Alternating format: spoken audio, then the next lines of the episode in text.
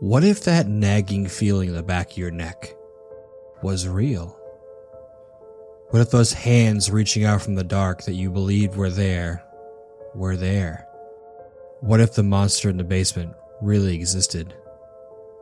And what if there was really something under the bed? Would you have the courage to face your fears? Hello, brave souls, and welcome back to Fear. I'm your host, Paul Rondeau, and in this week's tale, we have I Listened to Creepypastas to Fall Asleep, and Now I Can't Stop, written by J. Waters 17.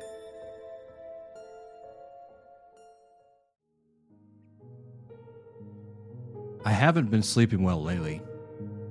Any number of people could probably say this.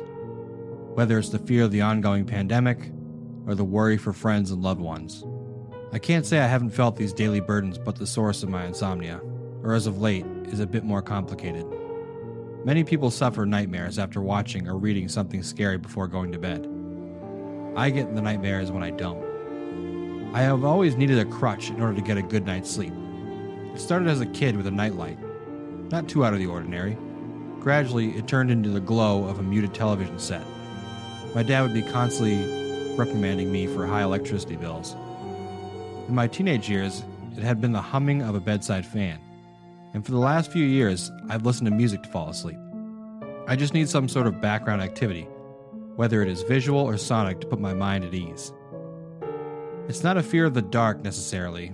Maybe it's just the fear of the void of empty space with no sound or light. So I've been getting along pretty well. In spite of its innate fear, I have always been a fan of horror. Halloween has always been my favorite holiday, and I was instantly drawn into the world of internet urban legends, or creepypastas. It started with the stories, and it was, has progressed in the audio gifts of podcasts and YouTube videos. Soon, I was flushed with stories on a daily basis. I really enjoyed being able to listen to all these endless hours of entertainment during an otherwise boring task. Got a long drive coming up? Time to fire up my phone and get through a few podcasts. Got a meal prep for the week? Let's pull up YouTube and see what news stories my favorite subscriptions have narrated today. Looking back on it, I always took that simple joy for granted. I wish I hadn't. Soon, I even began to listen to these stories before going to bed. I can't explain why the otherwise terrifying and engaging stories put me at ease so much. Maybe it harkens back to being a kid and having my dad read my brother and me Goosebumps books before going to bed. I can't say with any certainty, but it was effective. Before the first story would end, I'd be deep in the embraces of a good night's sleep. And so it went. I'd go about my daily routine and end each night with some sort of creepypasta narration before falling asleep. Then, things started to change. Once the pandemic hit, I was forced to work remotely from home. I'd never been much of an office person to begin with. However, this untethering from the corporate setting may have led me to abuse the accessibility of all this scary entertainment. Every day, as long as I was getting my work done and my projects completed, I could have whatever I wanted in the background. I was no longer coming home to see a day's worth of spooky content on my laptop. Everything was at my fingertips, and I had no need for self control. I'd see and listen to everything that was uploaded search, watch, digest, repeat. By the end of the day, I would have nothing new to listen to before going to bed. For the first few days, minor things would occur. I'd wake up in the middle of the night, disoriented, unable to fall back asleep. I'd end up spending the rest of the night waiting for my alarm to go off. While this bothered me, I am no stranger to insomnia and chalked up to undue stress. Then came the nightmares. Maybe that's not the correct term. I can't remember even having a particular bad dream during this time. Every night I'd wake up, not jolted back into reality from some terrible illusion. I'd wake up because the feeling of overwhelming presence hovering over me. I would feel this grim energy up until the very moment I opened my eyes, only to be greeted by the dark interior of my room. I tried to white knuckle through this before I started to see a noticeable decline in my mood and energy.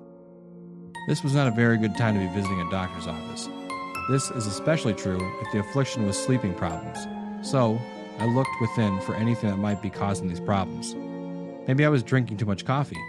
I cut the caffeine for a week, but that only led to migraines. Maybe I needed to change my bedspread. A large order placed at Bed Bath & Beyond later, and I was now staring at ceiling every night, but in blue sheets. My music wasn't helping, nor my bedside fan. I was at a loss and was worried that if this continued, I could be at risk of some serious health problems. I decided to take a friend's advice and try one of those immersive soothing sounds ASMR videos. If 10 hours night rain hitting a car window didn't work, then I was going to need professional help. It was 2 a.m. I was still as awake as when my head hit the pillow. At this point, I thought the reality of something really being wrong was keeping me up. At 2:15, I decided to give up and look for a doctor in the morning. I turned to my right and reached over to close my laptop on my bed. As I pressed the top down and the glow of the screen blacked out, I saw it. Sitting on top of my bedside table was a gaunt, pale figure, just staring back at me. Its eyes were vacant sockets that gave no indication what its next move would be. It sat, with its knees pulled all the way up to its chest. Its knees stood just below its chin. I refocused my eyes on its face. It turned its head slightly and shoots a toothy grin at me. It then began to laugh. It wasn't like an ordinary person laughing. Its mouth appeared to mimic a chuckle, but no noise came out. No voice or growls, nothing but the shaking of my table as this thing was laughing hysterically in the corner. I couldn't breathe. My heart was beating so fast and sweat was pouring down my face. I thought I might actually be having a heart attack. Was I going to die?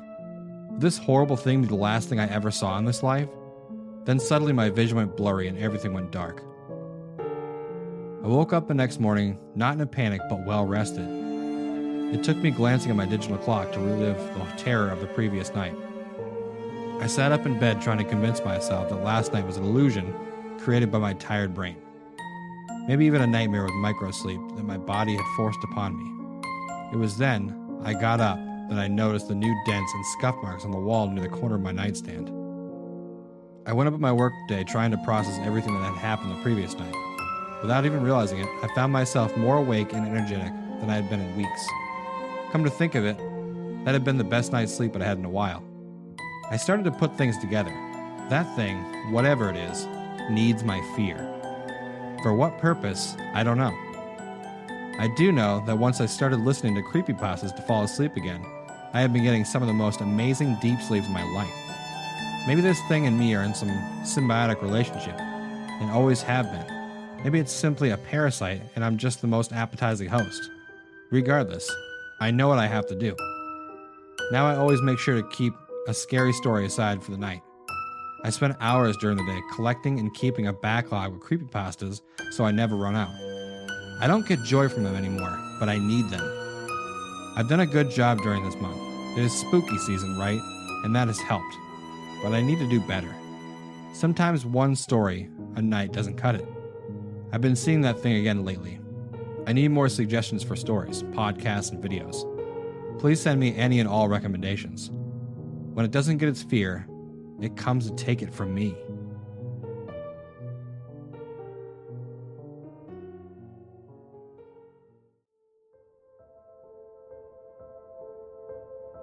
Thank you for listening, and I hope you enjoyed the story. Big thank you to the author for creating such an interesting and genuinely creepy experience. If you enjoyed the video, please subscribe or follow for more videos just like this one. If you'd like to support the channel, you can check out my Patreon link in the description below and know that I genuinely appreciate it. Follow me over on Twitter at podcast underscore fear or Facebook at fear the podcast. Thank you again for listening to the story, and until next time, always remember to face your fears.